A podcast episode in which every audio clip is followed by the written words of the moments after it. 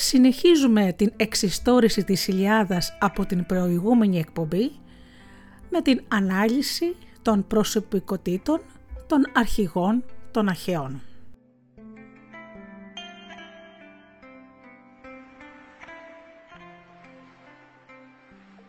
Και τώρα να σας πω για τον Μενέλαο. Γιος του Ατρέα ήταν και ο Μενέλαος, νεότερος όμως από τον Αγαμέμνονα, και βασίλευε στη Σπάρτη μέσα σε πλούτη πολλά. Από την Ελένη είχε μια κόρη, την Ερμιόνη, που ήταν μόλις 9 χρονών όταν η μητέρα της ακολούθησε τον Πάρη. Στο διάστημα που μεσολάβησε, ώσπου να οργανωθεί η εκστρατεία, ο Μενέλαος απόκτησε από μια σκλάβα ένα γιο που τον ονόμασε Μεγαπένθη, για να του θυμίζει τη λύπη που ένιωσε από την απαγωγή της γυναίκας του.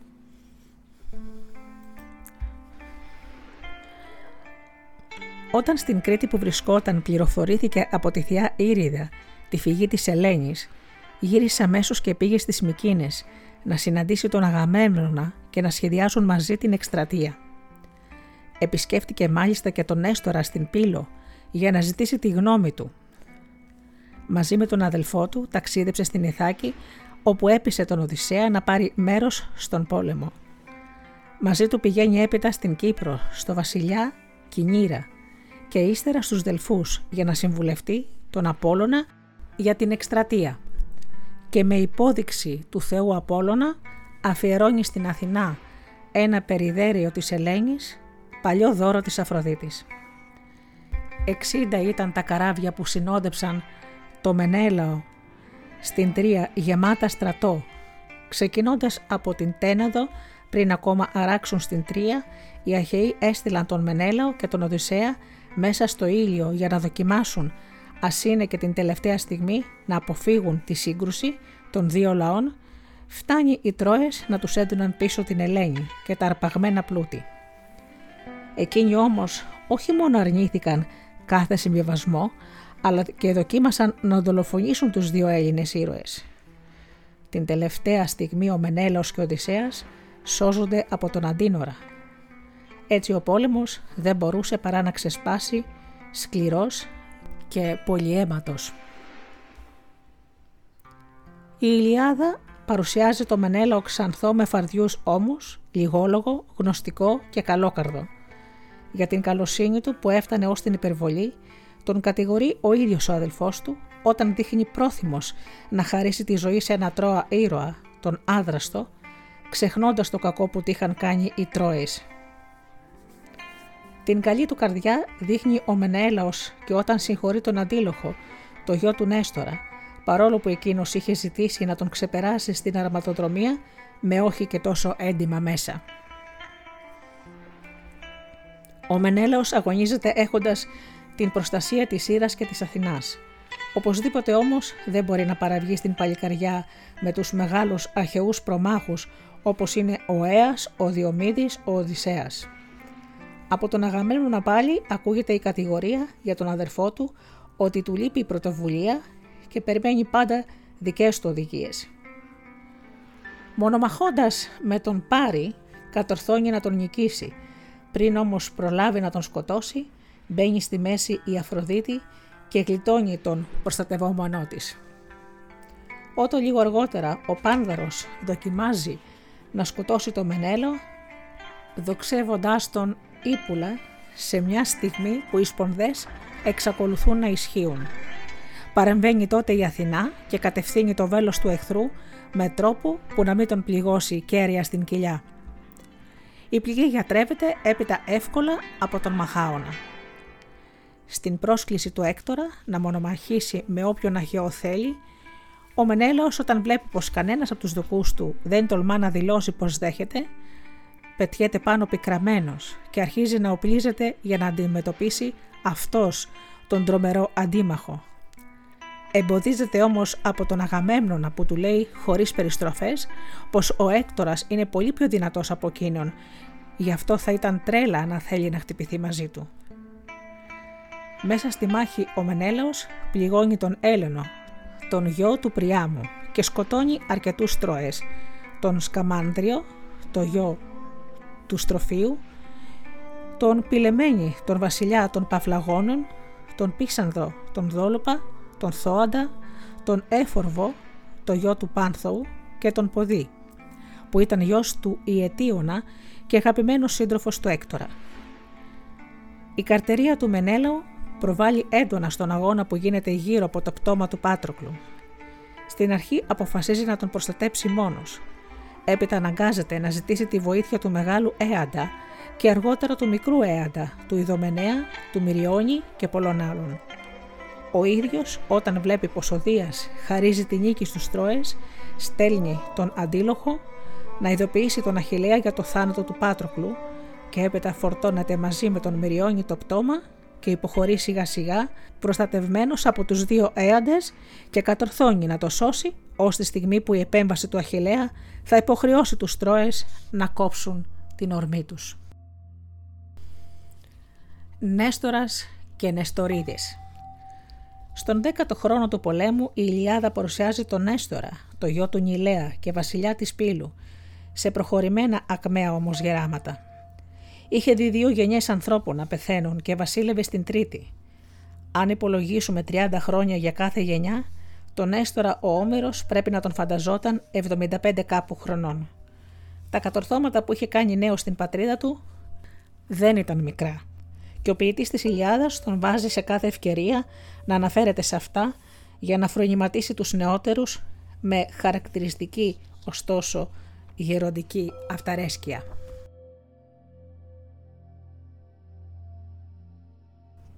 Πριν αρχίσει ο πόλεμος, ο Μενέλαος μόλις μαθαίνει την αρπαγή της γυναίκας του, πηγαίνει στην Πύλο για να τον συμβουλευτεί. Και στην Τρία τώρα, όπου έχει φτάσει με 90 πλοία, το κύριο έργο του Νέστορα δεν είναι να βγαίνει και να πολεμά. Με το κύρος που του έδινε η ηλικία, η μεγαλύτερη πείρα και πιστικότητα του λόγου του, η αποστολή του είναι να καθοδηγεί τους Αχαιούς στα ζητήματα του πολέμου. Ακόμα να αγωνίζεται, να κατευνάζει τα πάθη που ήταν φυσικό να φουντώνουν ανάμεσα στους θερμόαιμους νέους συμπολέμιστές του. Έτσι στην αρχή, όταν ο Αχιλλέας μαλώνει με τον Αγαμέμνονα για τη Βρυσιίδα, τον ακούμε να ρίχνει το φταίξιμο και στους δυο, να τονίζει πως με τα μαλώματά τους μόνο οι Τρώες ωφελούνται και προσπαθεί, χωρίς επιτυχία είναι αλήθεια, να τους συμφιλιώσει. Ο ίδιος έπειτα, όταν ο πόλεμος έχει πάρει δυσάρεστη για τους Αχαιούς τροπή, πείθει τον Αγαμέμνονα να στείλει πρεσβεία στον θυμωμένο Αχιλλέα και να δοκιμάσει με δώρα και φιλικά λόγια να τον ικανοποιήσει για την προσβολή που του είχε κάνει. Ο ίδιος θα ζητήσει αργότερα από τον Πάτροκλο να επιχειρήσει να αλλάξει τη γνώμη του Αχιλλέα ή τουλάχιστον, αν εξακολουθεί να αρνιέται να βοηθήσει τους Αχαιούς που κινδυνεύουν, να δεχτεί να φορέσει ο Πάτροκλος τα όπλα του με την ελπίδα να γελαστούν οι Τρώες και να νομίζουν πως είναι ο ίδιος ο Αχιλλέας που ξαναμπήκε στον αγώνα και από τον φόβο τους να ανακόψουν την ορμή τους. Όταν ο Έκτορας προκαλεί σε μονομαχία όποιον ήρωα Αχαιό θέλει και στην αρχή κανείς δεν τολμά να τον αντιμετωπίσει, είναι ο λόγος του Νέστορα που θα κεντρήσει τη φιλοτιμία, 9 από αυτούς να δεχτούν την πρόσκληση. Στον ίδιο ανήκουν οι προτάσεις να χωριστεί ο στρατός σε φυλές και σε φάρες, φρύτρας και φύλλα, ώστε η κάθε φάρα και φυλή να βοηθεί την άλλη, να γίνει ανακοχή για να κάψουν οι 2 λαοί τους νεκρούς των και να προφθάσουν οι Αχαιοί να χτίσουν τείχος που να προστατεύει τα πλοία τους. Να τοποθετηθούν τη νύχτα φύλακες έξω από το τείχος. Να στείλουν μέσα στη νύχτα κάποιον κατάσκοπο να μπορέσει να μάθει τα μελλοντικά σχέδια των Τρώων. Και στους αγώνες γύρω από τον τύμβο του Πάτροκλου, ο Νέστορας δίνει διεξοδικές οδηγίες στο γιο του, τον Αντίλοχο, πώς να διεκδικήσει τη νίκη με το άρμα του. Δεν είναι κανένας Αχαιός που να μην σέβεται τον Νέστορα, ιδιαίτερα τον τιμά ο Αγαμέμνονας. Στην επιθεώρηση του αχαϊκού στρατού που κάνει, όταν τον βρίσκει να έχει παρατάξει τους πηλίους με σοφό τρόπο, μπροστά οι αρματοδρόμοι, πίσω οι γενναιότεροι πεζοί και στη μέση οι δειλότεροι, για να μην μπορούν να φύγουν και να τους εμψυχώνει ο αρχηγός του στρατού, λυπάται που ο Νέστορας δεν έχει τόσο σωματική δύναμη όσο είναι το κουράγιο του. Εκείνος το αποκρίνεται ότι θα βρίσκεται πάντοτε ανάμεσά τους και θα τους παραστέκει με τα λόγια του και τη βουλή του. Τον πόλεμο θα τον κάνουν οι νεότεροι του και στους αγώνες για τον Πάτροκλο ο Αχιλλέας του χαρίζει τιμητικά μια καινούρια κούπα, μια και τα γερατιά δεν τον αφήνουν να αγωνιστεί. Στη μάχη τον βλέπουμε μόνο μία φορά, όταν κινδυνεύει να σκοτωθεί από τον Έκτορα και σώζεται από τον Διομήδη. Την παλικαριά του Νέστορα την έχουν κληρονομήσει οι δύο γη του, ο Αντίλοχος και ο Θρασιμίδης. Ιδιαίτερα ο πρώτος παίρνει μέρος σε όλες τις μάχες και σκοτώνει 9 Τρώες. Σε αυτόν πέφτει η δυσάρεστη αποστολή να αναγγείλει στον Αχιλλέα το θάνατο του φίλου του Πάτροκλου. Στους επιτύμβιους αγώνες παίρνει μέρος στην αρματοδρομία και έρχεται δεύτερος. Με κάποια ζαβολιά, είναι αλήθεια.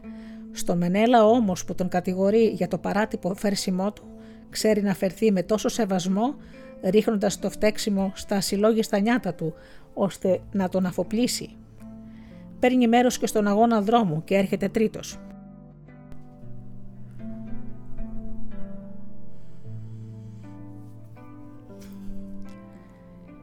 Σειρά έχει ο πολυμήχανος Οδυσσέας.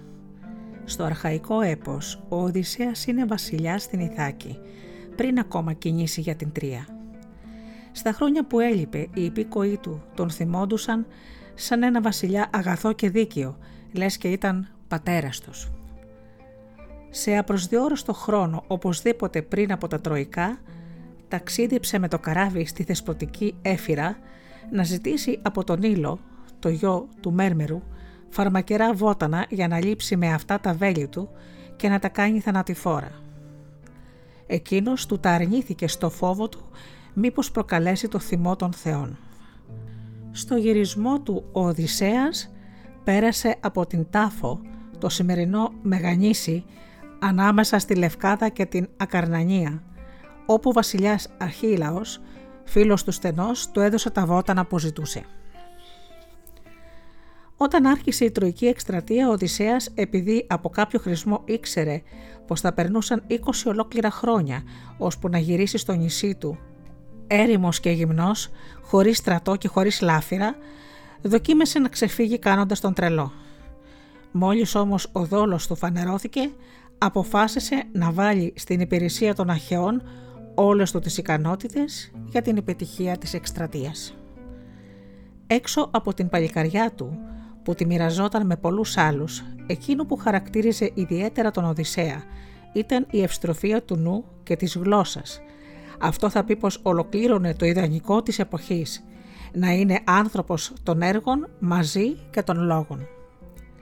«Εσένα είναι όλο χάρη ο λόγος σου και ξάστερος ο νους σου». Με αυτά τα λόγια θα τον χαρακτηρίσει ο Αλκίνος μπροστά στους Φέακες. Κάθε τόσο στην Οδύσσεια ακούμε τον έπαινό του, από τη γυναίκα του και το γιο του και το φίλο του τον Μέντορα, από τον Νέστορα, τον Μενέλαο και την Ελένη, ακόμα και από τη θεά Αθηνά.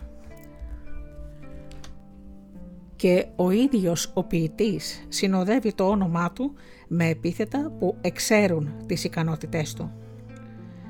Έξω από όσα αναφέρονται στην καταγωγή του, τυπικά για κάθε ήρωα, αντίθετος, διογενής, δίος και άλλα, εξαίρεται η παλικαριά του και αυτή με τυπικά επίθετα, Δουρικλητός, δοξασμένος στο κοντάρι, Δαΐφρον, μυαλωμένος στη μάχη, Μεγαλύτερ, αντριωμένος και άλλα.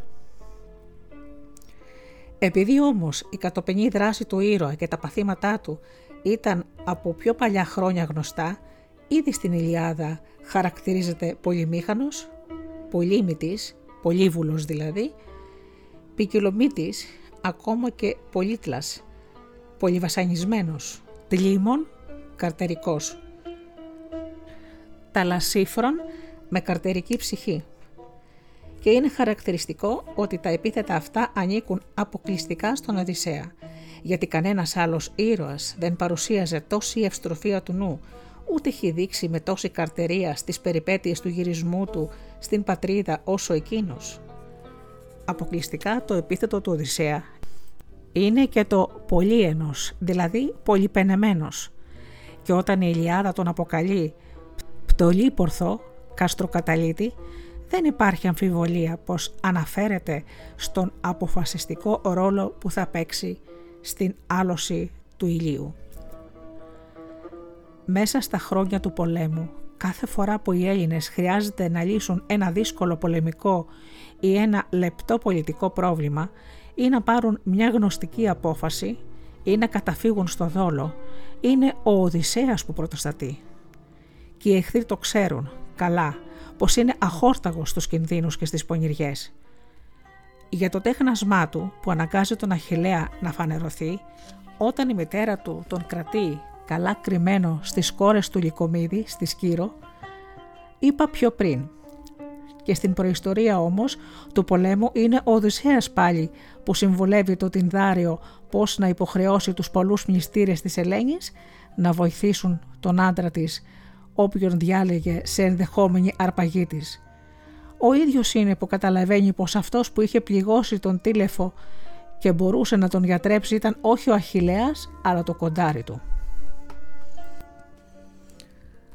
Ο Οδυσσέας είναι πάλι που θα επιστρέψει την αιχμάλωτη Χρυσεΐδα στον πατέρα της και θα βρει τα κατάλληλα λόγια για να τον εξευμενήσει. Τον Οδυσσέα στέλνουν οι Αχαιοί μαζί με τον Έαντα και τον Φίνικα για να επιχειρήσουν να μαλακώσουν τον θυμωμένο Αχιλλέα. Τον Οδυσσέα διαλέγει ο Διομήδης σύντροφο για την νυχτερινή κατόπτευση στο εχθρικό στρατόπεδο. Και στη συνέχεια του πολέμου θα είναι πάντοτε ο Οδυσσέας που θα παίρνει τις δύσκολες αποστολές πάνω του ή θα βρίσκει τη σωστή λύση σε κρίσιμες ώρες. Πώς φαντάζεται ο Όμηρος το εξωτερικό του Οδυσσέα? Τον παρουσιάζει φυσικά όμορφο όπως άλλωστε όλους τους ήρωές του και καλοδεμένο. Το παράξενο είναι ότι αλλού τον πρικίζει με ξανθά μαλλιά, αλλού τον θέλει με λαχρινό με μαύρα γένια. Ας του συγχωρέσουμε αυτή την αντίφαση. Όσο για την εντύπωση που προκαλούσε η εμφάνισή του, ο ποιητής δίνει τη μαρτυρία ενός Τρώα, του Αντίνορα, που τον είχε φιλοξενήσει στο σπίτι του, τον καιρό που ο Οδυσσέας και ο Μενέλαος είχαν μπει στο κάστρο του Ηλίου, πριν ακόμα αρχίσουν οι εχθροπραξίες, για να ζητήσουν πίσω την Ελένη και τα αρπαγμένα αγαθά. Όταν λέει οι δύο βασιλιάδες παρουσιάστηκαν στη σύναξη των Τρώων, όσο ήταν ακόμα ορθοί, ο Μενέλαος ξεπερνούσε τον σύντροφό του στο φάρδος των ώμων. Μόλις όμως κάθισαν, ο Οδυσσέας έδειξε πιο γεμάτος. Έπειτα άρχισαν να εκθέτουν το σκοπό του ερχομού τους. Ο Μενέλαος δεν είπε πολλά και τα λόγια του ήταν χτυπητά και μυαλωμένα. Ο Οδυσσέας πάλι, όταν πετάχτηκε όρθιος και ο γύρικας του έδωσε το σκύπτρο για να μιλήσει, κρατούσε τα μάτια στυλωμένα στη γη και το σκύπτρο ασάλευτο στο χέρι, τόσο που οι Τρώες τον πήραν στην αρχή για άνθρωπο άπραγο και κοιμισμένο. Μόλις όμως άνοιξε το στόμα του και τα λόγια του άρχισαν να βγαίνουν απανωτά και γεμάτα δύναμη, κατάλαβαν πως κανείς άλλος στον κόσμο δεν μπορούσε να παραβγεί μαζί του. Και ποιος είχε πια καιρό και νου να προσέξει το παρουσιαστικό του? Ο Οδυσσέας είχε έρθει στην Τρία με 12 μόνο καράβια και όταν οι Αχαιοί φτάνοντας ανάσυραν τον στόλο τους στην ακρογιαλιά για να μην σαπίσουν στο νερό, ο Οδυσσέας τοποθέτησε τα δικά του καράβια στο κέντρο της παράταξης. Οι άντρες του λέγονταν Κεφαλίνες και είχαν στρατολογηθεί από την Ιθάκη, τη Ζάκυνθο, τη Σάμο, Κεφαλινία και την Αντικρινή στεριά. Ακίμητη προστάτησα σε όλους τους αγώνες είναι η Αθηνά. Αυτή τον παρεκκινεί να σταματήσει την απροσδόκητη φυγή την ώρα που ο Αχαϊκός στρατός, γελασμένος από τον Αγαμέμνονα, είχε χυθεί στην παραλία, έτοιμος να ρίξει τα καράβια στη θάλασσα και να γυρίσει στην Ελλάδα. Η θεά μεταμορφώνεται μάλιστα σε κύρικα και στέκει δίπλα του, μόλις εκείνος αρχίζει να μιλάει στους Αχαιούς, για να τους ανάψει ξανά τον πόθο του πολέμου. Η ίδια η θεά τον φωτίζει πάνω στη μάχη, που να κατευθύνει την επίθεσή του. Και στην κατοπτευτική επιχείρηση στο στρατόπεδο των Τρώων, του στέλνει ένα καλό σημάδι για να του δώσει κουράγιο. Στους επιτάφιους αγώνες για τον Πάτροκλο, τον βοηθάει να νικήσει στο τρέξιμο. Στις μάχες της Ιλιάδας ο Οδυσσέας σκοτώνει έναν όθογιό του Πριάμου, τον Δημοκόοντα, και καμιά του δεκαριά από τους Τρώες και τους συμμάχους των. Μια στιγμή που αγωνίζεται ολομόναχος και οι αντίμαχοί του τον έχουν ζώσει, σκοτώνει 6 Τρώες. Ένας όμως από αυτούς, ο Σόκος, προφταίνει και τον πληγώνει στο πλευρό. Όχι πολύ βαριά, γιατί η Αθηνά είχε μπει πάλι στη μέση και κόψει την ορμή του εχθρικού κονταριού. Μέσα στον κίνδυνο που βρίσκεται, κυκλωμένος από τους Τρώες και αδυνατισμένος από την πληγή, σώζεται από τον Έαντα και τον Μενέλαο. Αναγκάζεται όμως να παραιτηθεί από τον αγώνα και πληγωμένος ωστόσο φροντίζει έπειτα με τον Αγαμέμνονα και τον Διομήδη και αυτούς πληγωμένους να οργανώσει την άμυνα του Αχαϊκού στρατού. 3 μέρες αργότερα νικά στον αγώνα δρόμου και αγωνίζεται στην πάλη με τον Έαντα χωρίς πια να γίνεται λόγος για τον τραυματισμό του. Μία μόνο πράξη του Οδυσσέα ρίχνει κάποια σκιά στην αρετή του και το περίεργο είναι πως ο Όμηρος δεν φροντίζει να τα δικαιολογήσει. Όταν μια στιγμή οι Έλληνες έχουν τρομοκρατηθεί από τη βροντή και την αστραπή του Δία και το βάζουν στα πόδια και ο Νέστορας βρίσκεται σε άμεσο κίνδυνο να σκοτωθεί από τον Έκτορα, ο Διομήδης φωνάζει στον Οδυσσέα να τρέξουν να τον βοηθήσουν. Εκείνος όμως ούτε απάντηση δίνει, ούτε σταματά τα λογά του, μόνο βιάζεται να καταφύγει στο Αχαϊκό στρατόπεδο. Οι ήρωες του Ομήρου γενικά δεν διακρίνονται για τη μετριοφροσύνη τους, ούτε επιτρέπουν να τους προσβάλλει κανείς το φιλότιμο. Όταν ο Αγαμέμνονας πριν αρχίσει της πρώτης μέρας η μάχη, επιθεωρεί το στρατό του, επειδή τα σώματα των Αθηναίων και των Κεφαλίνων δεν είχαν προφτάσει να κινηθούν στην επιθυμία του να κάνει τον αυστηρό, κατηγορεί τους αρχηγούς των, τον Μενεσθέα και τον Οδυσσέα για δειλία.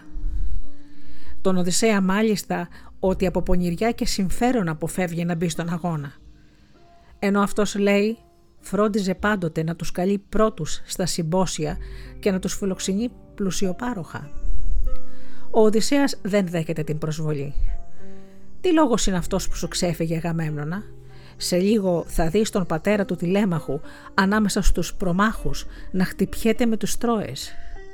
Αυτά που λες είναι λόγια του ανέμου. Και ο αρχιστράτηγος αναγκάζεται να αλλάξει τακτική, βεβαιώνοντάς τον πως δεν έχει κανένα λόγο να του δίνει προσταγές, ούτε να του κάνει παρατηρήσεις, γιατί ξέρει καλά πως οι δυο τους είναι μιας γνώμης πάντοτε. Μέσα στις άλλες του ιδιότητες, ο Οδυσσέας διαθέτει και πρακτικό νου. Ο Αχιλλέας, ύστερα από το θάνατο του Πάτροκλου, μόλις συμφιλιώνεται με τον Αγαμέμνονα, απαιτεί να βγει ο στρατός την ίδια στιγμή στη μάχη. Δεν το χωρεί, λέει ο νους του, πώς λογαριάζουν να στρώσουν πρώτα τραπέζι και να καθίσουν να φάνε την ώρα που τόσοι Αχαιοί, μέσα σε αυτούς και ο Πάτροκλος, έχουν σκοτωθεί από τον Έκτορα και περιμένουν εκδίκηση. Ας ανοίξουν λοιπόν αμέσως πόλεμο και το βράδυ όταν θα έχουν πια πάρει πίσω το αίμα των δικών τους, τότε και μόνο τότε να γενιαστούν για το δείπνο.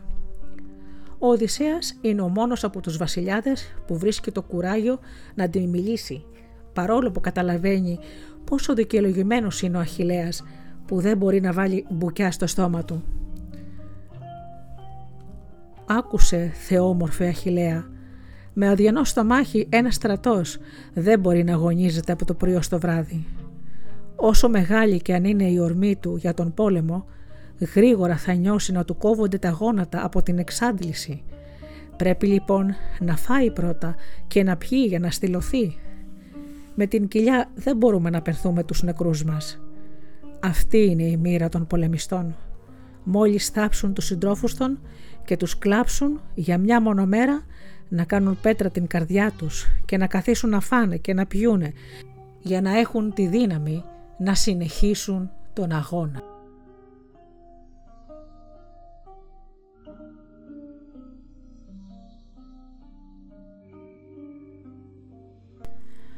Και τώρα σειρά έχουν οι 2 Έαντες.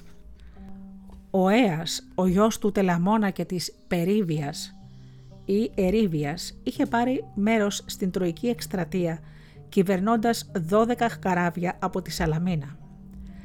Έξω από τον Αχιλλέα, κανείς άλλος Αχαιός δεν τον έφτανε στο κουράγιο και στη δύναμη. Ο Αγαμέμνονας, όταν επιθεωρεί τον Αχαϊκό στρατό και βρίσκει τους δύο Έαντες να παρατάσουν το στρατό τους για τη μάχη, δεν έχει παρά μόνο επένους να πει για την πολεμική τους ορμή και τη φροντίδα τους να εμψυχώσουν τους στρατιώτες τους. Και η Ελένη, μιλώντας στον Πρίαμο, τον ονομάζει προπύργιο, έρκος των Αχαιών. Τα σταθερά επίθετα που τον συνοδεύουν στην Ιλιάδα είναι Μέγας και Πελώριος. Ανάλογη ήταν και η ασπίδα του, μεγάλη και ασήκωτη, για κάθε άλλο ήρωα, σωστός πύργος. Του την είχε μαστορέψει ένας ξακουστός τεχνίτης, ο Τυχείος, από την ύλη, στρώνοντας απανωτά τα δέρματα από 7 καλοθρεμένους σταύρους και στερεώνοντας από πάνω μια χάλκινη στρώση. Όταν ο Έκτορας προκαλεί έναν από τους Αχαιούς βασιλιάδες σε μονομαχία, ο κλήρος ορίζει τον Έαντα ως αντίπαλό του. Ο αγώνας όμως διακόπτεται χωρίς αποτέλεσμα. Στις μάχες που περιγράφει η Ιλιάδα, ο Έας βρίσκεται στην πρώτη γραμμή πάντα και όσο καιρό απουσιάζει ο Αχιλλέας, είναι ο μόνος που έχει το θάρρος να αντιμετωπίσει τον Έκτορα, 2 φορές μάλιστα. Τον ρίχνει κατά γης, πετυχαίνοντάς τον με μια βαριά πέτρα. Σ' όλο το διάστημα που οι Τρώες προελάβουν για να γκρεμίσουν το τείχος των Αχαιών και να πυρπολίσουν τα πλοία τους, είναι πάντοτε ο Έας που οργανώνει την άμυνα, δίνει κουράγιο στους δικούς του και αγωνίζεται μέσα στους πρώτους.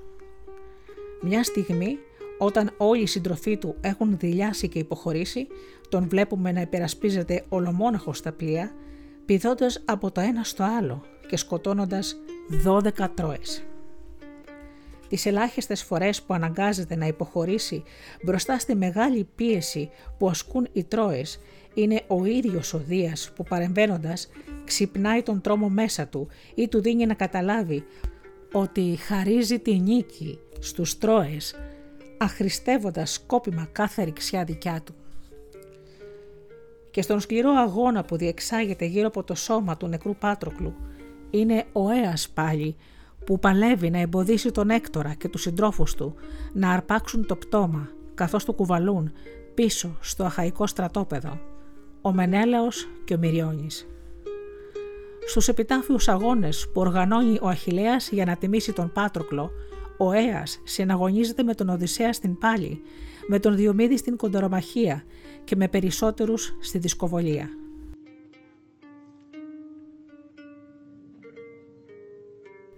Έας ολοκρός. Ο Έας από την Ανατολική Λοκρίδα ήταν γιος του Ηλέα, που τον είχε αποκτήσει με μία νύμφη από τον Απόλλωνα τον καιρό που ο Θεός έχτιζε το τείχος της Τροίας μαζί με τον Ποσειδώνα. Πώς από την Τροάδα βρέθηκε ο Ηλέας στη Λοκρίδα δεν ξέρουμε. Άλλοι θεωρούν γονείς του Ηλέα τον Ιδίδοκο και την Αγριανόμη. Η Ιλιάδα αναφέρει ότι ο Έας αυτός είχε μητέρα του την Εριόπιδα και ότι είχε οδηγήσει 40 καράβια στην Τρία. Ήταν πολύ πιο μικρός όμως από τον Σαλαμίνιο ομώνυμό του, γρήγορο στα πόδια, γι' αυτό και τον συνοδεύει σταθερά το επίθετο ταχύς και ο καλός κονταρομάχος. Τον στρατό του αποτελούσαν ψηλοί στρατιώτες οπλισμένοι μόνο με τόξα και σφεντώνας, γι' αυτό και δεν τον ακολουθούσαν όταν πολεμούσε ως πρόμαχος. Χωρίς να είναι συγγενείς οι δύο Έαντες παρατάσσουν τους στρατούς τους μαζί και ως πρόμαχοι όμως βρίσκονται πάντα πλάι-πλάι. Ο ποιητής μιλεί για αυτούς περιληπτικά, Έαντε, οι δύο Έαντες δηλαδή, κάθε φορά που ενθαρρύνουν τους δικούς τους και πολεμούν, στις μάχες της πρώτης και της δεύτερης μέρας, στην άμενα του τείχους και των πλοίων των Αχαιών, στον αγώνα γύρω από το πτώμα του Σαρπηδώνα και αργότερα γύρω από το πτώμα του Πάτροκλου. Στους επιτάφιους αγώνες για τον Πάτροκλο παραβγαίνει στον δρόμο με τον Οδυσσέα και τον Αντίλοχο. Στην αρχή ξεπερνά τους άλλους, την τελευταία όμως στιγμή γλιστράει και πέφτει από θέλημα της Αθηνάς που ευνοεί τον Οδυσσέα και έτσι τερματίζει δεύτερος.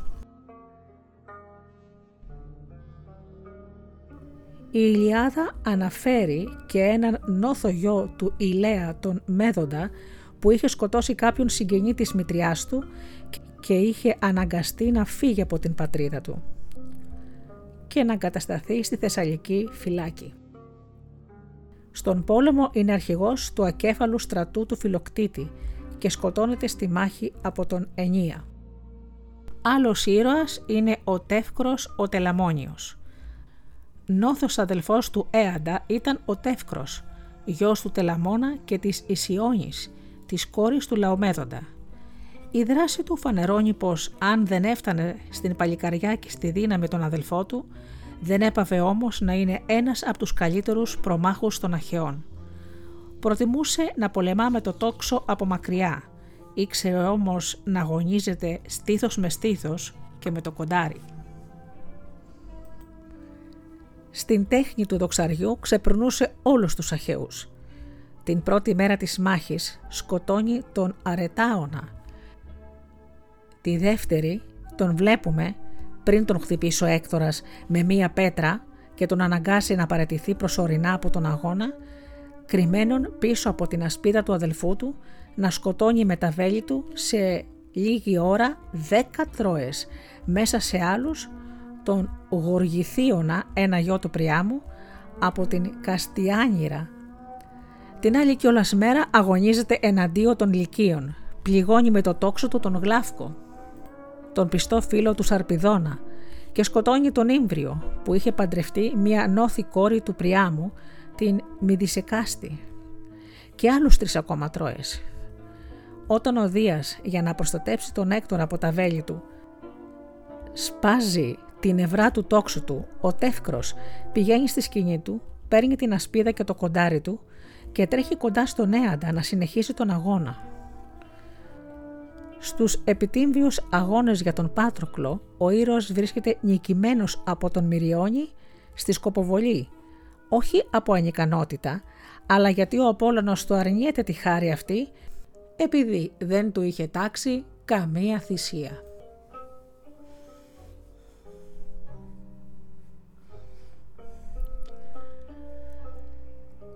Και τώρα ήρθε η ώρα να σας πω για τον σπουδαίο Αχιλλέα. Ο Αχιλλέας είναι η μεγαλύτερη μορφή ανάμεσα στους Έλληνες της εκστρατείας, είναι ο πιο αντριωμένος από όλους και ο πιο όμορφος, πολύ νέος, ανήπαντρος και πάνω απ' όλα γιος Θεάς. Έξω από τον Ασκάλαυτο και τον Ιάλμενο που ήταν γη του Άρη, κανένας άλλος αχαιός βασιλιάς δεν είχε γεννηθεί από Θεό. Ο Αχιλλέας ήταν γιος του Πηλέα και της Νυριίδας Θέτιδας. Η Θεά, παρόλο που είχε γρήγορα χωρίσει από τον θνητό άντρα της και ζούσε με τις αδελφές της στα βάθη της θάλασσας κοντά στον πατέρα του, στον Ιρέα, κρατούσε ακίμητη την έννοια για το μονάκριβό τους γιο, γιατί για τον Αχιλλέα τη μέρα που γεννήθηκε είχε γράψει μοίρα να πεθάνει στον ανθό της νιώτης του, κάτω από τα τείχη της Τρίας. Και εκείνη, σαν θεά που ήταν, το ήξερε, όπως άλλωστε και ο ίδιος γνώριζε τον πρόωρο θάνατό του. Η προσπάθειά της να τον κρατήσει μακριά από τον πόλεμο, κρύβοντάς τον στη Σκύρο, δεν είχε αποτέλεσμα. Το γραφτό του δεν το είχε ξεφύγει κανένας θνητός, ούτε και όταν έχει θεά μητέρα. Ο Αχιλλέας δεν βρέθηκε δεμένος με όρκο, όπως οι άλλοι βασιλιάδες, να βοηθήσει τον Μενέλαο να πάρει πίσω την Ελένη, γιατί τον καιρό της μνηστείας της εκείνος ήταν ακόμα παιδί και ζούσε στο Πήλιο κοντά στον Χήρωνα. Την απόφαση να ακολουθήσει τους Αχαιούς στον πόλεμο την είχε πάρει ελεύθερα όταν έμαθε πως χωρίς αυτόν η άλωση της Τρίας ήταν αδύνατη. Άλλωστε, τι άλλο μπορούσε να ονειρευτεί ένας νέος της ηρωικής εποχής από πολέμους και δόξα? Οπωσδήποτε απέναντι στον Αγαμέμνονα δεν νιώθει καμία υποχρέωση κι ας είναι μικρότερος βασιλιάς, και γι' αυτό του μιλάει απερίφραστα την ώρα που οι άλλοι βασιλιάδες δεν τολμούν να τον τιμιλήσουν. Είναι άλλωστε και ο πιο γενναίος Αχαιός και αυτό δεν το ξεχνά ούτε μια στιγμή, ούτε ανέχεται να το ξεχνούν οι άλλοι.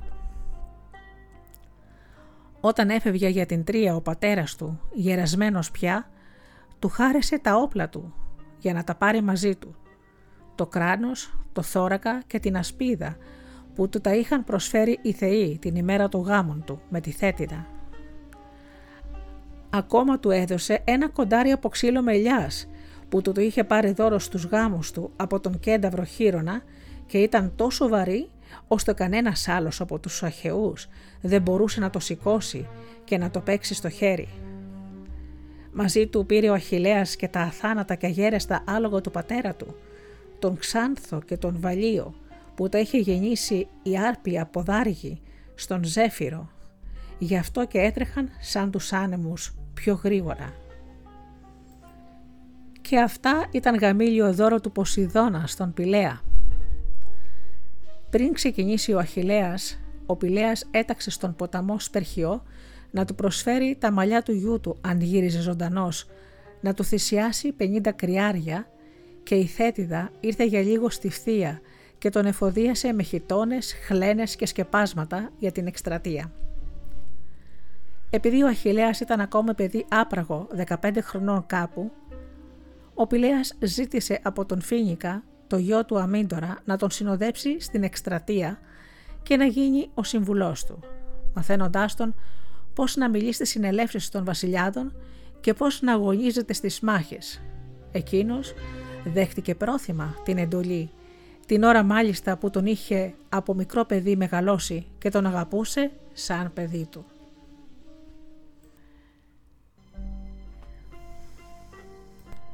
Πριν συνεχίσω για τη δράση του Αχιλλέα, θα μοιραστώ μαζί σας την κατασκευή της ασπίδας του Αχιλλέα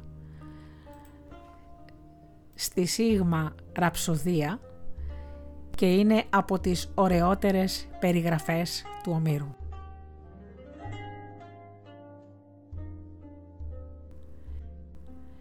Κι ο ξακουσμένος κουτσοπόδαρος απειλογιά της δίνει. Κάνε κουράγιο και μη γνιάζεσαι για τούτα στην καρδιά σου. Νάταν να μπορούν από το θάνατο μακριά τον οργισμένο να τον γλιτώσω, σύντας η άσπλαχνη θα τον ζυγώνει μοίρα. Όσο είναι αλήθεια αρμάτα ατίμητη πως θα έχει τώρα τέτοια, πόσοι τη βλέπουν να σαστίζουνε στην οικουμένη πάσα. Ως είπε τούτα, παρατώντας τη, στα φυσερά διαγέρνει, στη φλόγα τάγειρε και πρόσταξε να αρχίσουν να δουλεύουν. Και αυτά ήταν 20 και κίνησαν μαζί και στα καμίνια, φυσούσαν δυνατά ξεχύνοντας, λογής αγέρα. Πότε τον Ήφαιστο σαβιάζονταν γοργά να παραστέκουν και πότε πάλι όπως τον βόλευε να βγει η δουλειά ως την άκρα. Ρίχνει μετά καλάι και ατίμητο, μες στη φωτιά χρυσάφι και ασήμι και χαλκό ακατάλητο και γρήγορα πυθώνει το αμόνι το τρανό στο κούτσουρο και πήρε στο ένα χέρι τη δυνατή βαριά και στάλο του χερώνει το δειλάβι. Και πρώτα δυνατό, θεόρατο, βάζει μπροστά σκουτάρι, δουλεύοντας το λούθε. Στέριωσε τριπλό, λαμπρό στεφάνι, ηλιόφωτο, γύρα και το κρέμασεν από λουρία σημαίνιο. Με 5 φύλλα τότε τόστρωσε, μετά στη ράχη απάνω.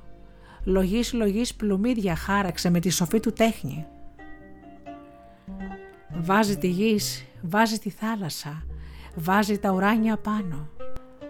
Βάζει τον ήλιο τον ακούραστο, το λόγιωμα φεγγάρι και όλα τα αστέρια ως στεφανώνουνε τον ουρανό τρογύρα. Τα λετροπόδι, τα βροχάστερα, την όρια πουλια βάζει και τον χορό, τον εφταπάρθανο που τον ελέν και αμάξι. Και αυτού γυρνάει παραμονεύοντας τα λετροπόδι πάντα και μόνο αυτός λουδρό δε χαίρεται στον ωκεανό ποτέ του. Και ακόμα παίρνει, βάζει επάνω του 2 πολιτείες ανθρώπων πανέμορφες. Στη μια ξεφάντωσες ιστόρισε και γάμους. Τις νύφες πέρναν από τα σπίτια τους με φώτα, με λαμπάδες και τις περνούσαν με νυφιάτικα τραγούδια από τις ρούγες. Και στρουφογύριζαν χορεύοντας οι νύοι και ανάμεσά τους φιαμπιόλια και κιθάρες άκουγες να παίζουν και γυναίκες. Στην πόρτα η καθεμιά τους έστεκε και θάμαζε το ψίκι. Και οι άντρες στη σύναξη εμαζώνονταν.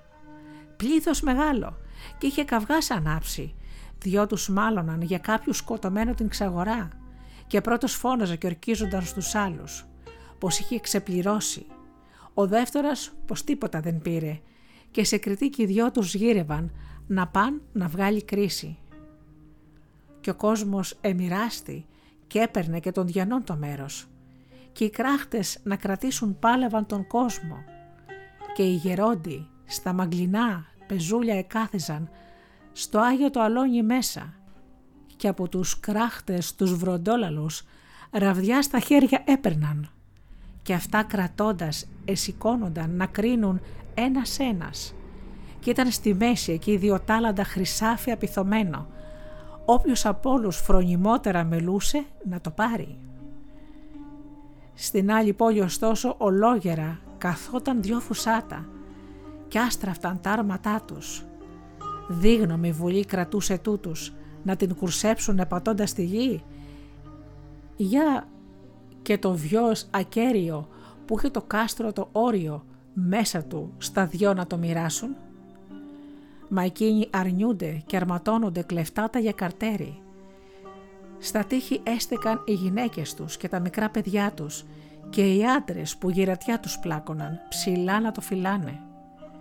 Και οι επίλοιποι εκινούσαν και άνοιγαν μπρος η Αθηνά παλάδα και ο Άρης το δρόμο τους ολόχρηση και στα χρυσά ντυμένη ψηλοί πανόργοι μέσα στα άρματα και σαν θεοί απ' τους άλλους με μιας ξεχώριζαν τι ανάρρημα τόσο θνητοί δεν είχαν. Κι ως έφτασαν εκεί που διάλεξαν να στήσουν το καρτέρι στον ποταμό εκεί που όλα πήγαιναν τα ζωντανά να πιούνε πήραν και κάθισαν με τα λιόλαμπρα χαλκάρματα ζωσμένοι. Χώρια από τα σκέρι, δυο βιγλάτορες κάθονταν καρτερώντας, πότε τα αρνιά και τα στριφτόκερα θα ειδούν να φτάνουν βόδια.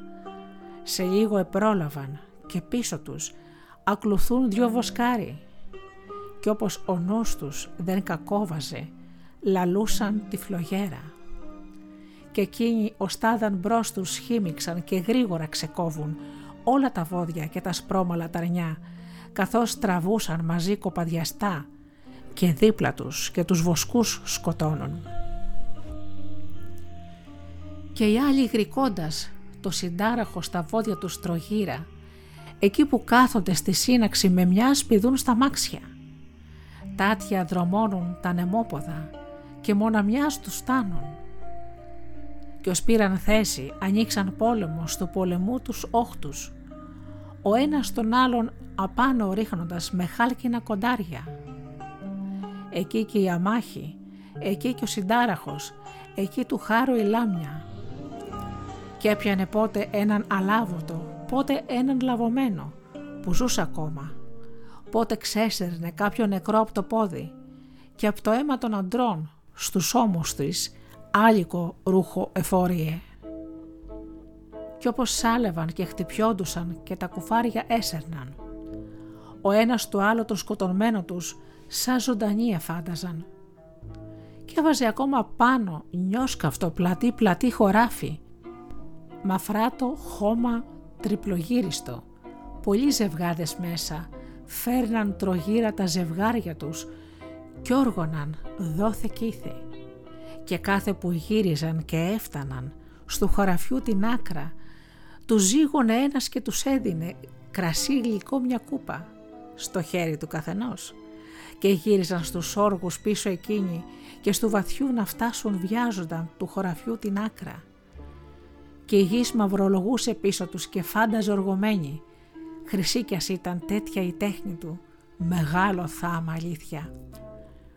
Και έβαζε ακόμα χτήμα επάνω του βασιλικό και αργάτες θέριζαν κοφτερά στα χέρια τους φουχτώνοντας δρεπάνι. άλλα χερόβολα σωριάζονταν στο χώμα αράδα-αράδα και άλλα τα δέναν με ασταχόσκηνα γερά οι δεματιαστάδες. Κι ήτανε τρεις που τα δεμάτιαζαν και πίσω τους αγόρια τρέχαν. Μάζευαν τα χερόβολα, στην αγκαλιά τα παίρναν και τα έδιναν πιο πίσω. Αμίλητος ο βασιλιάς στεκόταν με το ραβδί του επάνω στόργωμα, βαθιά του αναγαλιώντας. Κάπου πιο πέρα οι κράχτες σύνταζαν πάνω από δρίτο γιώμα, βόδι τρανό είχαν σφάξει και έψιναν με προθυμία. Και οι δούλες σωρότα λεύρι το άσπρο εζήμωναν να φάνει θεριστάδες. Κι έβαζε μέγα μπέλι επάνω του στα φύλλα φορτωμένο, χρυσό, πανέμορφο και κρέμονταν τσαμπιά από κάτω, μαύρα και ως πέρα εστήλωναν τα κλίματα διχάλες ασημένιες. Κι άνοιξε σμάλτινο, ζερβόδιξα, χαντάκι και τρόγυρα από καλάι το φράχτη σήκωσε. Κι ένα ως τα μπέλι μόνο τραβούσε μονοπάτι που περναν οι εργάτες που τριγούσαν και κουβαλούσαν το μελόγλυκο καρπό στους ώμους πάνω. Κοπέλες κι άγουροι, χαρούμενοι, μες στα πλεχτά κοφίνια και ανάμεσό τους την ψηλόφωνη κιθάρα κάποιο αγόρι. Γλυκά βαρώντας όμορφα έψαλνε του λίνου το τραγούδι με γάργαρη φωνή και οι επίλοιποι στη γη τα πόδια εκρούγαν ξοπίσω του. Πηδούσαν, φώναζαν και τραγουδούσαν όλοι. Κοπάδια κόμμα από ορθοκέρατα γελάδια βάζει επάνω και ήταν τα βόδια από μάλαμα και από καλάι φτιαγμένα. Και από το μαντρί τους μουγκανίζοντας για τη βοσκή βιαζόταν στο βροντερό από δίπλα ποταμό στα λιγερά καλάμια. Βοσκοί μαλαματένοι 4 τραβούσαν με τα βόδια και αντάμα 9 σκυλιά γοργοπόδαρα ξοπίσω τους ακολουθούν. Ωστόσο 2 λιοντάρια ανήμερα στο κουπαδιού τον κάβο ταύρο είχαν πιάσει μουκανιάρικο κι ως τον έσερναν πέρα τα μουγκριτά του αχούσαν πίσω του βοσκοί και σκύλοι έτρεχαν. Μα αυτά πρόλαβαν και ξεσκίζοντας του ταύρου το τομάρι το αίμα του το μαύρο και τα σπλάχνα του ρουφούσαν. Τσοπάνι του κάκου άγκριζαν τα γοργοπόδαρα σκυλιά να τους ριχτούνε. Τι αυτά μπροστά στους λιώντες δίλιαζαν και αντί να τους δαγκάσουν, χυμώντας, στέκαν δίπλα, εγάβιζαν και πίσω πάλι έφευγαν. Κι έβαζε πάνω κουτσοπόδαρος μεγάλο βοσκοτόπι. Κάτα άσπρα πρόβατα να βοσκούνε σε λαγκαδιά πανόρια και ακόμα στάνες και ξερόματρες και σκεπαστές καλύβες. Ξόμπλιαζε ακόμα ο κουτσοπόδαρος θεός και χωροστάσι, όμοιο με εκείνο που είχε ο δέδαλος της ομορφομαλούσας της Αριάδνης στην απλόχωρη γνωσό παλιά φτιαγμένο. Άγουροι εκεί και ακριβογόραστες παρθένες είχαν στήσει χορό. Ο ένας του άλλου εκρατούσε πάστον αρμό τα χέρια. Λινό αγανό φορούσαν όλες τους, καλόφαντους εκείνοι χιτώνες. Απαλά που γυάλιζαν με λάδι ποτισμένοι. Φορούσαν όλες ανθοστέφανα στην κεφαλή και εκείνοι χρυσά μαχαίρια που ανακρέμουνταν από λουριά σημαίνια. Κι όλοι τους πότε αντάμα χόρευαν με πόδια μαθημένα, τόσο ελαφριά, σαν όντας κάθεται και τον τροχό του βάζει ο κανατάς μπροστά, κοιτάζοντας ανεύκολα γυρίζει. Και πότε πάλι αράδες έτρεχαν η μια στην άλλη αντίκρα. Γύρω εστεκόταν και καμάρωνε τον όμορφο χορό τους κόσμος πολλής και πλάι τους κάθονταν βαρώντας την κιθάρα ο θείος τραγουδιστής κι ως άνοιγε το στόμα του να ψάλει εκεί στη μέση τούμπες άρχισαν να κάνουν 2 ακροβάτες και ακόμα βάζει το περίτρανο του ωκεανού ποτάμι στους σκουταριού του στέριου ολόγυρα, το πιο ακρινό στεφάνι. Και το σκουτάρι αφού μαστόρεψε το δυνατό το μέγα, του μαστορεύει και το θώρακα, πιο λαμπερό από φλόγα. του μαστορεύει στα μελίγια του που να ταιριάζει κράνος, πανόριο, πλουμιστό, μα πάνω του μαλαματένια φούντα, και αποκαλάει φτενό μαστόρεψε στερνά για αυτόν κνημίδες. Και ο ξακουσμένος κουτσοπόδαρος σαν τέλεψε τεχνίτης, τάρματα πήρε και τα απίθωσε μπρος στο Αχιλλέα τη μάνα. Κι ως γερακίνα αυτή από τον Όλυμπο πηδάει στο χιονισμένο, τα στραφτερά από τον Ήφαιστο άρματα στα χέρια της κρατώντας.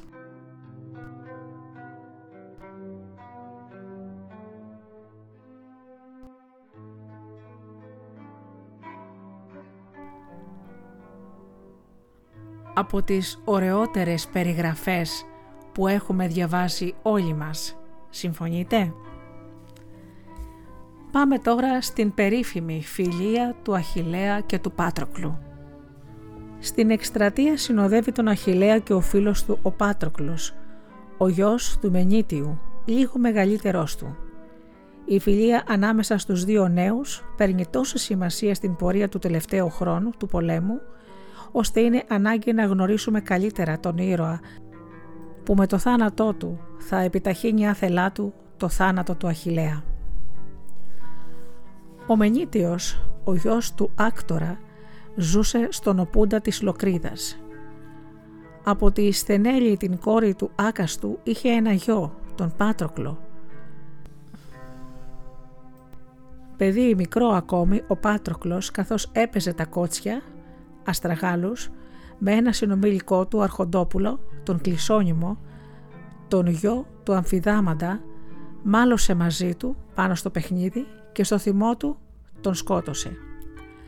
Παρόλο που ο φόνος δεν ήταν μελετημένος, τον Πάτροκλο και ανήλικος που ήταν, τον βάραινε το χυμένο αίμα και έπρεπε να φύγει από τον τόπο του.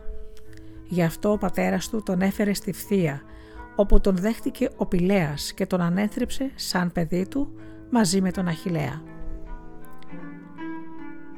Ο Μενίτιος γύρισε στον Οπούντα, ερχόταν όμως συχνά στη Φθία για να βλέπει το γιο του.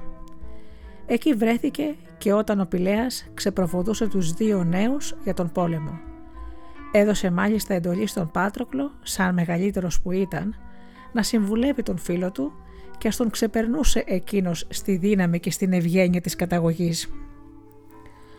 Ο Αχιλλέας πάλι μέσα στην ελληνική του έπαρση, θέλοντας να δώσει κουράγιο στον Μενίτιο, τον βεβαίωσε ότι ύστερα από το πάρσιμο της Τρίας θα του έφερνε το γιο του γερό και φορτωμένο με λάφυρα.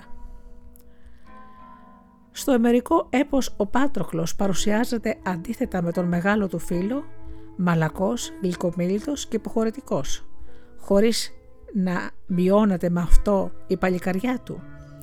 Απέναντι στο θυμωμένο Αχιλλέα δεν τολμάει βέβαια να πάρει το μέρος των άλλων αχαιών που κινδυνεύουν στον πόλεμο, παρά μόνο στο τέλος και με συμβουλή του Νέστορα. Εκείνο άλλωστε που του ζητάει είναι να τον αφήσει αυτόν τουλάχιστον να πάρει το στρατό του και να πολεμήσει. Ένα χαρακτηριστικό δείγμα της καλοσύνης του Πάτροκλου αναφέρει η Βρυσιίδα, την ώρα που τον θρηνεί νεκρό. Όταν ο Αχιλλέας τα πρώτα χρόνια του πολέμου κυρίεψε τη Λυρνησό στην νότια Τροάδα, σκότωσε τα τρία της αδέλφια και τον άντρα της, τον Μήνυτα, που ήταν ο βασιλιάς της πολιτείας αυτής. Και σκλάβωσε και την ίδια για να την έχει παλακίδα όσον καιρό θα βαστούσε ο πόλεμος. Ο Πάτροκλος δεν την άφηνε να κλαίει τη συμφορά της, μόνο της υποσχόταν όταν με το καλό θα γύριζαν στη Φθία να πείσει τον Αχιλλέα να την κάνει νόμιμη γυναίκα του. Στις γιορτές του γάμου θα έπαιρναν, λέει, μέρος όλοι οι Μυρμηδώνες. Στον αγώνα με τον Τήλεφο στη Μυσία ο Πάτροκλος αριστεύει στο πλευρό του Αχιλλέα και αργότερα, όσον καιρό πολεμούσε ο Αχιλλέας, ο Πάτροκλος στεκόταν δίπλα του πάνω στο άρμα και το κυβερνούσε.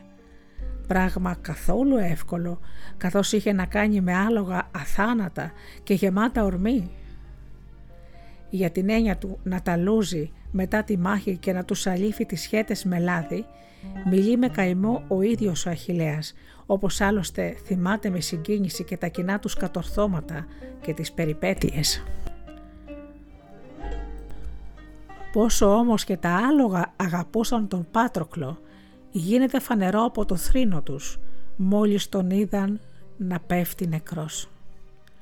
Παρόλο τον αγώνα ενός άλλου ακολούθου του Αχιλλέα, τον Αυτομέδοντα, πότε με το μαλακό και πότε με το άγριο να τα φέρει πίσω στο στρατόπεδο ή και να τα ρίξει στη μάχη. Εκείνα έστεκαν σαν κολώνα, ασάλευτα, στον τόπο που είχαν βρεθεί, με τα κεφάλια σκυμμένα να αγγίζουν το χώμα, με τις σχέτες μέσα στη σκόνη, μουσκεύοντας τη γη με τα δάκρυά τους. Και στις κατοπινές μέρες εξακολουθούσαν να τον πενθούν με το κεφάλι σκυφτό και τις σχέτες κυλισμένες στα χώματα. Στο πρώτο μέρος της Ιλιάδας ο Πάτροκλος, σαν θεράπων και εταίρος, δηλαδή ακόλουθος και σύντροφος του Αχιλλέα που είναι, δεν παίρνει μέρος στις μάχες, γιατί δεν μπορεί να παρακούσει τον αρχηγό του. Αργά, όταν πια τα αχαϊκά καράβια κινδυνεύουν να καούν, τον πείθει να τον αφήσει να μπει επικεφαλής των Μυρμηδώνων και να δοκιμάσει να ανακόψει την ορμή των Τρώων. Πραγματικά, μόλις τον βλέπουν οι εχθροί μέσα στην πανοπλία του Αχιλλέα, τον βάζουν στα πόδια, νομίζοντας στην αρχή πως ήταν ο ίδιος ο Αχιλλέας που γύρισε στον πόλεμο. Ο Πάτροκλος, βοηθημένος από τους άλλους Αχαιούς, αριστεύει σκοτώνοντας πλήθος αντιμάχους μέσα σε άλλους και τον Σαρπηδώνα, το γιο του Δία. Παραλίγο να έπαιρνε την ώρα εκείνη και την τρία, αν δεν τον έσπρωχνε πίσω ο Απόλλωνας με φοβέρες.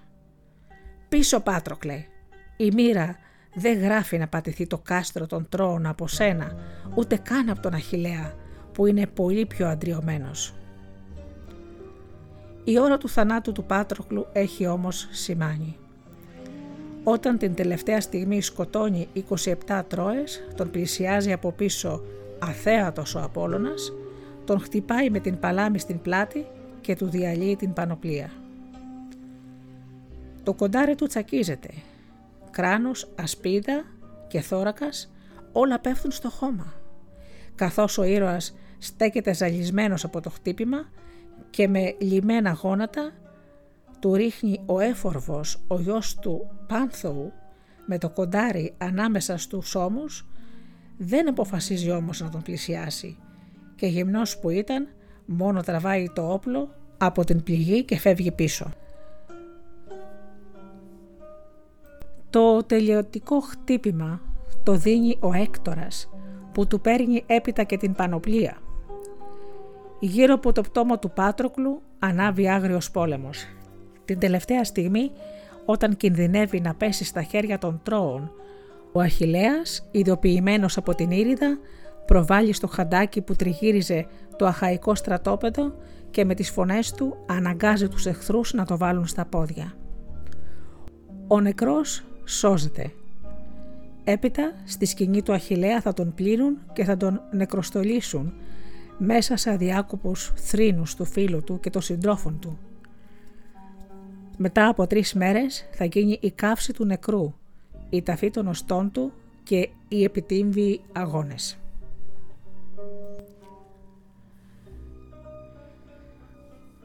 Πάμε τώρα στη δράση του Αχιλλέα στα 9 πρώτα χρόνια του πολέμου.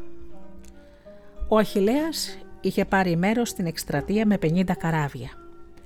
Οι λαοί που είχε στρατολογήσει λέγονταν Μυρμηδώνες, Έλληνες και Αχαιοί, και κατοικούσαν στο πελασγικό Άργος, στην Τραχίνα, στη Φθία και στην Ελλάδα, μια περιοχή της νότιας Θεσσαλίας που δεν μπορούμε σήμερα να προσδιορίσουμε ακριβώς τα ωριά της. Από την πρώτη ώρα που οι Αχαιοί πατούν το πόδι τους στην Τρία, η μορφή του Αχιλλέα κυριαρχεί απόλυτα. Όταν οι Τρώες δοκιμάζουν να τους εμποδίζουν, να αποβιβαστούν, είναι ο Αχιλλέας που σκοτώνει τον Κύκνο, το γιο του Ποσειδώνα, αγκάζοντας έτσι τον Έκτορα και το στρατό του να καταφύγουν μέσα στο κάστρο. Ο ίδιος μέσα στα χρόνια της πολιορκίας του Ηλίου κυριεύει και λαιλατεί 11 πολιτείες γύρω από την Τροάδα και 12 στα γειτονικά νησιά. Κάθε φορά που ο ήρωας γύριζε από μία εκστρατεία, παρέδιδε τα λάφυρα στον Αγαμέμνονα και εκείνος, σαν αρχηγός του στρατού που ήταν, κρατούσε τα καλύτερα για τον εαυτό του και ας μην είχε πάρει μέρος στις μάχες. Ό,τι έμεινε το μοίραζε στους άλλους βασιλιάδες με επιλογή, τον κοινό στρατό με κλήρο. Από την άλωση της Λέσβου, παραδείγματος χάριν, είχε κρατήσει 7 όμορφες σκλάβες. Στον Αχιλλέα όμως είχε δώσει μία μόνο, τη Διομήδη, την κόρη του Φόρβαντα. Αργότερα ο Αχιλλέας θα παραπονεθεί ότι το δικό του μερίδιο ήταν πάντοτε μικρό και ας ήταν αυτός που έπαιρνε πάνω του το πιο μεγάλο βάρος του πολέμου και αγωνιζόταν νύχτα μέρα. Από την άλωση της Λυρνησού είχε πάρει τη Βρυσιίδα, που η διεκδίκησή της έπειτα από τον Αγαμέμνονα θα προκαλέσει το θυμό του. Στη σκηνή του φύλαγε ακόμα από τις διάφορες επιδρομές που είχε κάνει σκλάβες, άλογα, μουλάρια και βόδια, όπλα και πελέκια, τρίποδες, λεβέτια και κροντήρια, κούπες, ακόμα χρυσάφι, σίδερο και χαλκό. Στους επιτύμβιους αγώνες που θα οργανώσει για τον Πάτροκλο θα διαλέγει από τα λάφυρά του για να δώσει τα βραβεία στους νικητές. Μέσα στα πρώτα χρόνια του πολέμου ο Αχιλλέας θα κατορθώσει να καταστήλει μία ανταρσία του στρατού που γύρευε να γυρίσει στην πατρίδα του επειδή του είχαν λείψει οι τροφές. Από τους πολλούς αντίμαχους που σκοτώνει η Ιλιάδα αναφέρει τον Μήνυτα και τους 3 γιους ή και κουνιάδους του στην άλωση της Λυρνησού, τον Ιετίωνα και τους 7 γιους του, στην άλωση της Υποπλάκιας Θήβας και τους γιους του Πριάμου, Τροήλο και Μίστορα. Πολλούς από τους αιχμαλώτους που έπιανε τους πουλούσε στα γύρω νησιά, όπως παραδείγματος χάριν τον Πριαμίδη Λικάωνα. Σε μια από τις επιδρομές του βρήκε τον Ενία πάνω στην Ίδα να βόσκει μόνος στις γελάδες του και τον ανάγκασε να αφήσει τα κοπάδια του απροστάτευτα και να καταφύγει τρέχοντας στη Λυρνησό. Ο Αχιλλέας τον κυνήγησε έως εκεί και πάτησε τη Λυρνησό, εκείνος όμως με τη βοήθεια των θεών κατόρθωσε να του ξεφύγει. Η μήνης του Αχιλλέα και οι συνέπειές της.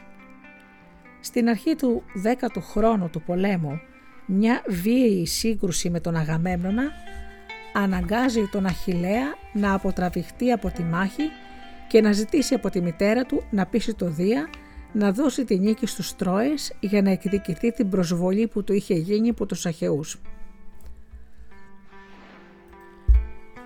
Η αποχή του Αχιλλέα δεν κρατά περισσότερο από 17 ημέρες. Οι συνέπειες της όμως είναι φοβερές για τους Αχαιούς. Ήδη τη δεύτερη μέρα της μάχης που γίνεται τώρα χωρίς τον Αχιλλέα, έρχεται στη σκηνή του πρεσβεία για να του προσφέρει απόλυτη ικανοποίηση από τον Αγαμέμνονα και να τον εξορκίσει να βοηθήσει. Ο ήρωας μένει αμετάπιστος.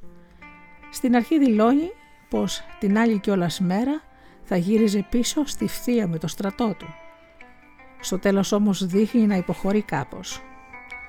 «Δεν θα ξαναπολεμήσω» ως την ώρα που ο Έκτορας θα αρχίσει να καίει τα καράβια των Αχαιών. «Τότε, αλλά τότε μόνο, θα πάρω τα όπλα μου και θα τον εμποδίσω να κάψει το δικό μου καράβι». Πόσο κόστιζε στον Αχιλλέα η αδράνειά του και πόσο λαχταρούσε να ξαναγυρίσει στη μάχη, το τονίζει ρητά η Ιλιάδα. Και παρόλο που προσποιόταν τον αδιάφορο, στο βάθος δεν έμενε ασυγκίνητος από τις ήττες των Αχαιών. Μόλις είδε από τη σκηνή του τον Νέστορα να προσπερνά με το άρμα του φέροντας τον πληγωμένο Μαχάωνα πίσω στο στρατόπεδο, έστειλε τον Πάτροκλο να βεβαιωθεί ποιος είναι ο πληγωμένος. Την ίδια μέρα έδωσε στον Πάτροκλο τα δικά του όπλα και το στρατό του για να βγει στη μάχη και να ανακουφίσει τους Αχαιούς. και όταν ο Έκτορας σκότωσε το φίλο του και του πήρε την πανοπλία, ανέβηκε η μητέρα του στον Όλυμπο και παρακάλασε τον Ήφαιστο να το ετοιμάσει μέσα στη νύχτα καινούρια όπλα. Με αυτά την άλλη μέρα, αφού πρώτα συμφιλιώθηκε με τον Αγαμέμνονα, χύθηκε στη μάχη, σκότωσε αναρρύθμουτους Τρώες και συμμάχους των, μέσα σε αυτούς και τους πρίγκιπες Πολύδωρο και Λικάωνα και τέλος τον ίδιο τον Έκτορα. Έπειτα έθαψε με τιμές τον Πάτροκλο και αφού άφησε το πτώμα του Έκτορα 12 μέρες άταφο, δεμένο από τα πόδια στο άρμα του να κυλιέται μέσα στη σκόνη, τελικά δέχτηκε να το παραδώσει στον Πρίαμο.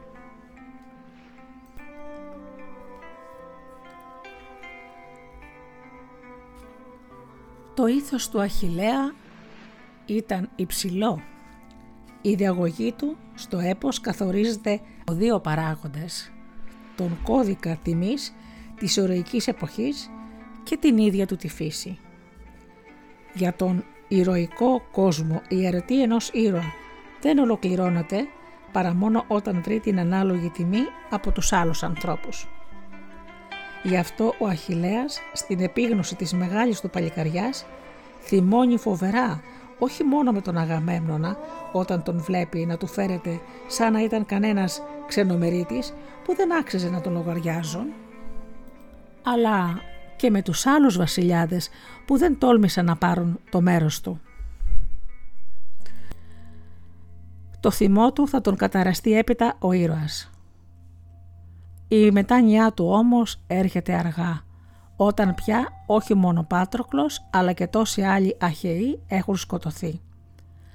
Από τα ξεσπάσματα του θυμού του γιού του, κάτι που θα ήξερε και ο Πηλέας, όταν ξεπροβοδώντας τον συμβούλεψε να συγκρατεί την περήφανη ψυχή του, να φέρεται στους άλλους μαλακά και να δίνει γρήγορο τέλος στα μαλώματα. Στην πορεία του θυμού του δεν είναι δύσκολο να διαπιστώσουμε μία εξέλιξη στη στάση απέναντι στους Τρώες. Είδαμε πως μπροστά στην ελληνική πρεσβεία αφήνει την αρχική ακραία του θέση, δηλαδή να φύγει την άλλη μέρα για την Ελλάδα, και αποφασίζει να μείνει, ας είναι και χωρίς να πολεμά. Είδαμε πως το ενδιαφέρον του για τις τύχες των Ελλήνων όλο και μεγαλώνει. Και απέναντι στους Τρώες όμως το αδυσόπιτο μίσος του για τον Έκτορα, που του είχε σκοτώσει τον καλύτερό του φίλο τον Πάτροκλο, και για τους άλλους Τρώες θα παραχωρήσει σιγά σιγά τη θέση του στο ιδιότυπο φέρσιμό του απέναντι στους Λικάωνα και στη μεγαλόκαρδη γεμάτη συμπόνια και σεβασμό διαγωγή του απέναντι στον γέροντα Πρίαμο, που ήρθε οικέτης να ζητήσει το πτώμα του αγαπημένου του γιού.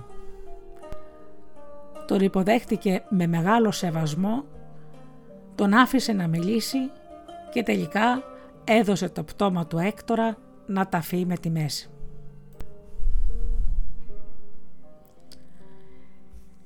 Να σας πω τώρα και λίγα λόγια για άλλους αρχηγούς των Αχαιών. Ο Διομήδης. Ο Διομήδης ήταν γιος του Τιδαία και σύζυγος της Αιγιάλιας.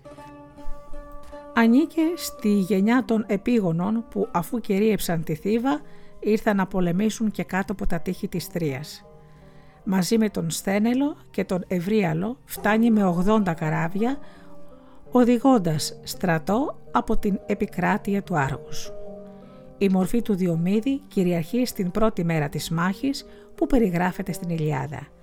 Η αριστεία του, κάτω από την προστασία της Αθηνάς, επισκιάζει τα κατορθώματα όλων των άλλων Ελλήνων που αγωνίζονται μαζί του.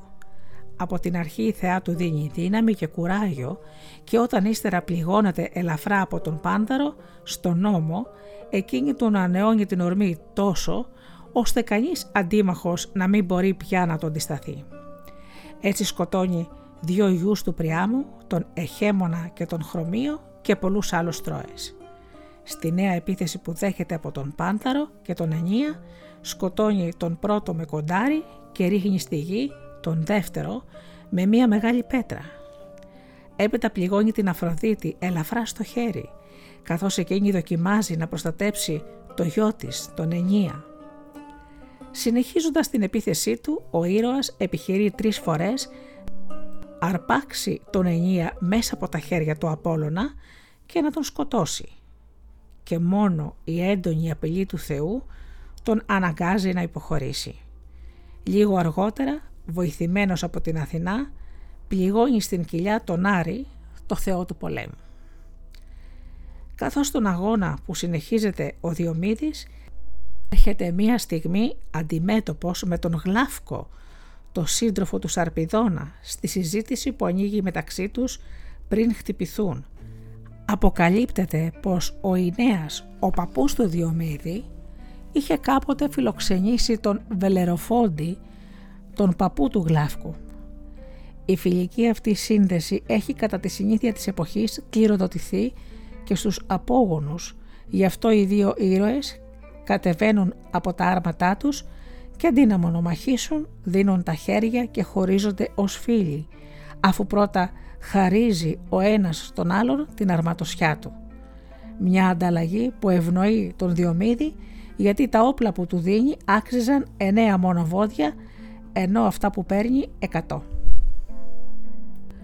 Το ήθος του Διομήδη εκδηλώνεται όχι μόνο στην μάχη, αλλά και με την έντονη αντίδρασή του στην πρόταση των Τρώων να επιστρέψουν στο Μενέλαο τους αρπαγμένους θησαυρούς μόνο, όχι όμως και την Ελένη.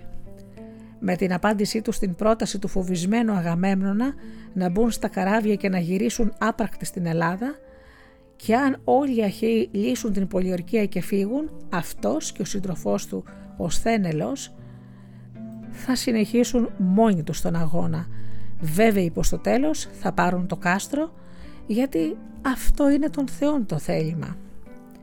Και όταν έπειτα η πρεσβεία που πηγαίνει στον θυμωμένο Αχιλλέα να του ζητήσει να ξεχάσει το θυμό του, γυρίζει χωρίς αποτέλεσμα, είναι ο Διομήδης πάλι που κατηγορεί τον Αγαμέμνονα πως άδικα ταπεινώθηκε μπροστά στον Αχιλλέα και τον πεισμάτωσε ακόμα πιο πολύ.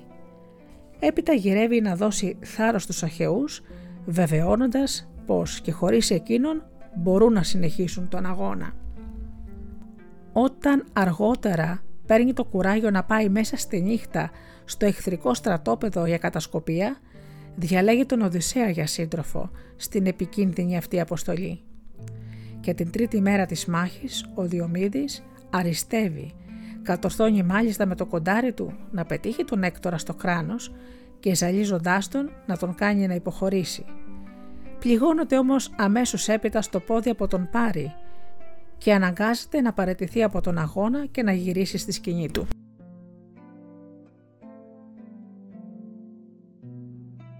Για άλλα κατορθώματα του Διομήδη δεν θα ακούσουμε πια στην Ιλιάδα. Το κουράγιο του όμως δεν το έχει χάσει. Σε μια στιγμή που έχουν πληγωθεί πολλοί πρόμαχοι και οι Αχαιοί βρίσκονται σε άμεσο κίνδυνο, στη νέα πρόταση του Αγαμέμνονα να ρίξουν τα πλοία στη θάλασσα και να φύγουν, ο Διομήδης, για να δώσει κύρος στο λόγο του, αναφέρεται πρώτα στην ένδοξη γενιά του και έπειτα προτείνει να συνεχίσουν τον αγώνα. Ακόμα και πληγωμένοι, όσοι δεν μπορούν να πολεμούν, να δίνουν τουλάχιστον κουράγιο στους άλλους με την παρουσία τους στο πεδίο της μάχης. Στους αγώνες γύρω από τον τύμβο του Πάτροκλου, ο Διομήδης, σαν να μην είχε στο μεταξύ πληγωθεί, έρχεται με τη βοήθεια της Αθηνάς πρώτος στην αρματοδρομία. Στην κονταρομαχία αγωνίζεται με τον Έαντα. Γρήγορα όμως οι Αχαιοί σταματούν τη μονομαχία από φόβο μην πάθει τίποτα ο Αίας.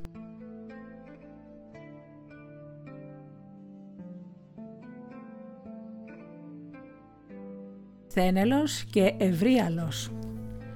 Στους επιγόνους ανήκει και ο Σθένελος, ο γιος του Καπανέα. Στην Ελιάδα έρχεται και αυτός από το Άργος και είναι πιστός σύντροφος και ενίουχος του Διομήδη. Άλλη δράση δεν έχει. Ακούμε όμως μόνο μια φορά τον λόγο του όταν αποκρούει έντονα τον Αγαμέμνονα, που όταν επιθεωρούσε τον Αχαϊκό στρατό για να κεντρήσει την ορμή του Διομήδη, τον συγκρίνει με τον πατέρα του, τον Τιδέα, που ήταν τόσο γενναίος, ενώ ο γιος του είναι τάχα φοβετσιάρης και μόνος στα λόγια καλός. Ενώ ο Διομήδης σέβεται τον αρχιστράτηγό του και δεν διαμαρτύρεται για την άδικη κατηγορία, θα βρει αργότερα την ευκαιρία να το απαντήσει. Παρεμβαίνει ο Σθένελος. «Αγαμέμνονα, το ξέρεις καλά πως λες ψέματα. Εμείς είμαστε πολύ πιο αντριωμένοι από τους πατέρες μας. Εκείνοι χάθηκαν μπροστά στη θύβα από την κακογονομιά τους, ενώ εμείς, η γη τους, τη θύβα την πατήσαμε. Από τους άλλους επιγόνους στην Ιλιάδα παρουσιάζεται ο Ευρίαλος από το Άργος και αυτός να σκοτώνει 4 τρώες. Στους αγώνες για τον Πάτροκλο βρίσκεται νικημένος στην πάλη από τον Επιό».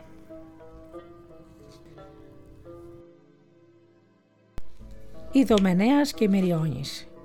2 σύμμαχοι του Αγαμέμνονα είχαν έρθει από την Κρήτη, ο Ιδομενέας και ο ανιψιός του, ο Μυριώνης.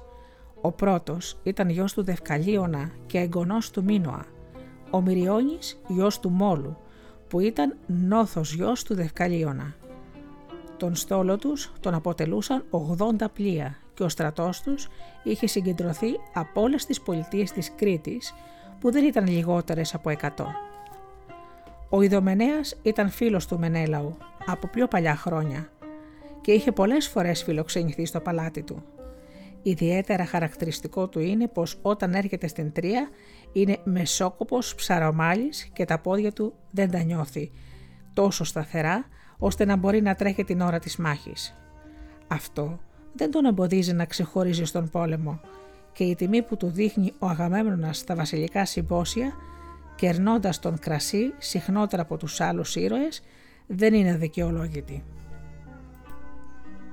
Ιδιαίτερα αριστεύει στην άμενα των αχαϊκών καραβιών, σκοτώνοντας πολλούς τρώες, μέσα στους άλλους τον Οθριονέα, τον μνηστήρα της Κασάνδρας και τον Αλκάθωο που είχε γυναίκα την αδελφή του Ενία.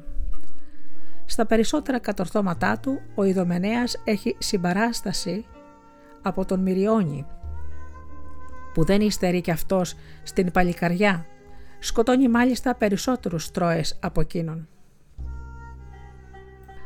Αργότερα μαζί με τον Μενέλαο σηκώνει το πτώμα του Πάτροκλου για να του κουβαλήσουν στο στρατόπεδό τους, ενώ οι 2 έαντες τους καλύπτουν. Στους αγώνες για τον Πάτροκλο έρχεται 4ος στην αρματοδρομία και 1ος στη σκοποβολή με τόξο.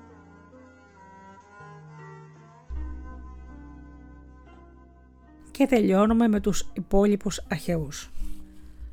Ο Ποδαλήριος και ο Μαχάωνας είχαν έρθει από την περιοχή της Θεσσαλικής Τρίκης με 30 πλοία. Σαν γη του Ασκληπιού που ήταν, οι 2 αδελφοί είχαν μοιραστεί την ιατρική τέχνη που την ασκούσαν όσο κράτησε ο πόλεμος. Ο Μαχάωνας είχε ειδικευτεί στους τραυματισμούς και ο Ποδαλήριος στην παθολογία. Έτσι, όταν ο Πάνδαρος πληγώνει τον Μενέλαο, φωνάζουν αμέσως τον Μαχάωνα που φτάνοντας βγάζει τη σαΐτα από την πληγή, απομυζά το σκοτωμένο αίμα και έπειτα απλώνει μαλακτικά βότανα απάνω στο τραύμα. Παράλληλα, οι 2 ασκληπιάδες πολεμούν επικεφαλής στους στρατούς τους. Στη μάχη πάνω ο Πάρις πληγώνει στο δεξί ώμο τον Μαχάωνα, η πληγή όμως δεν είναι βαριά. Η σκέψη όμως μήπως χάσουν τον ένα τους από τους 2 γιατρούς τους και ότι ένας γιατρός αξίζει όσο πολλοί άλλοι προκαλεί ανησυχία μεγάλη στους Αχαιούς. Με τη φροντίδα του Ιδομενέα ο Μαχάωνας ανεβαίνει στο άρμα του Νέστορα που τον φέρνει πίσω στο ελληνικό στρατόπεδο. Εκεί τον οδηγεί στη σκηνή όπου η σκλάβα Εκαμίδη τους δίνει να φάνε και να πιούνε για να στυλωθούν. Αργότερα η Εκαμίδη θα ζεστάνει νερό για να ξεπλύνει τα αίματα του πληγωμένου. Τέλος, μνημονεύω τους κυριότερους από τους υπόλοιπους Αχαιούς ήρωες του Τροϊκού πολέμου. Από τον Βιωτικό Ορχομενό, τον Ασκάλαφο και τον Ιάλμενο, τους γιους του Άρη, με 30 πλοία. Ο πρώτος σκοτώνεται από τον Διήφοβο, από τη Θεσσαλία τον Εύμυλο, το γιο του Άδμητου, που είχε έρθει με 11 πλοία και φέρνει τα καλύτερα άλογα στην Τρία. Ακόμα τον Πολυπίτη, τον γιο του Περίθου, μαζί με τον Λεοντέα, τον εγγονό του Κενέα, με 40 πλοία. Από την Ετωλία τον Θώαντα, το γιο του Ανδρέμονα, με 40 πλοία, που ξεχώρισε όχι μόνο στη μάχη με την παλικαριά του, αλλά και στα συμβούλια των βασιλιάδων με τα μυαλωμένα του λόγια. Από τις Εχινάδες και το Δουλίχιο τον Μέγη, το γιο του Φιλέα, με 40 πλοία. Από το Ρόδο τον Τλιπόλεμο, το γιο του Ηρακλή, με 9 πλοία. Και από τη Σίμη τον Ιερέα με 3 πλοία, που ήταν ο πιο όμορφος από τους αχαιούς ήρωες, ύστερα από τον Αχιλλέα. Τέλος τον Επιό, το γιο του Πανοπέα, που η Ιλιάδα τον προβάλλει ως δυνατό πυγμάχο μόνο, χωρίς να μνημονεύει πως αυτός ήταν ο κατασκευαστής του Δουριού Ίππου. Ακόμα ήταν ο Πρωτεσίλαος, ο γιος του Ήφικλου, από τη Θεσσαλία, που σκοτώνεται πρώτος μόλις οι Έλληνες αποβιβάζονται στην παραλία της Τρίας. Ο Παλαμίδης, που είχε δολοφονηθεί από τις δολοπλοκίες του Οδυσσέα. Η Ιλιάδα δεν τον αναφέρει ούτε μία φορά. Ακόμα είναι ο Φιλοκτήτης, που οι Αχαιοί τον είχαν εγκαταλείψει στη Λίμνο πληγωμένο, έρχεται στην Τρία μετά το θάνατο του Αχιλλέα.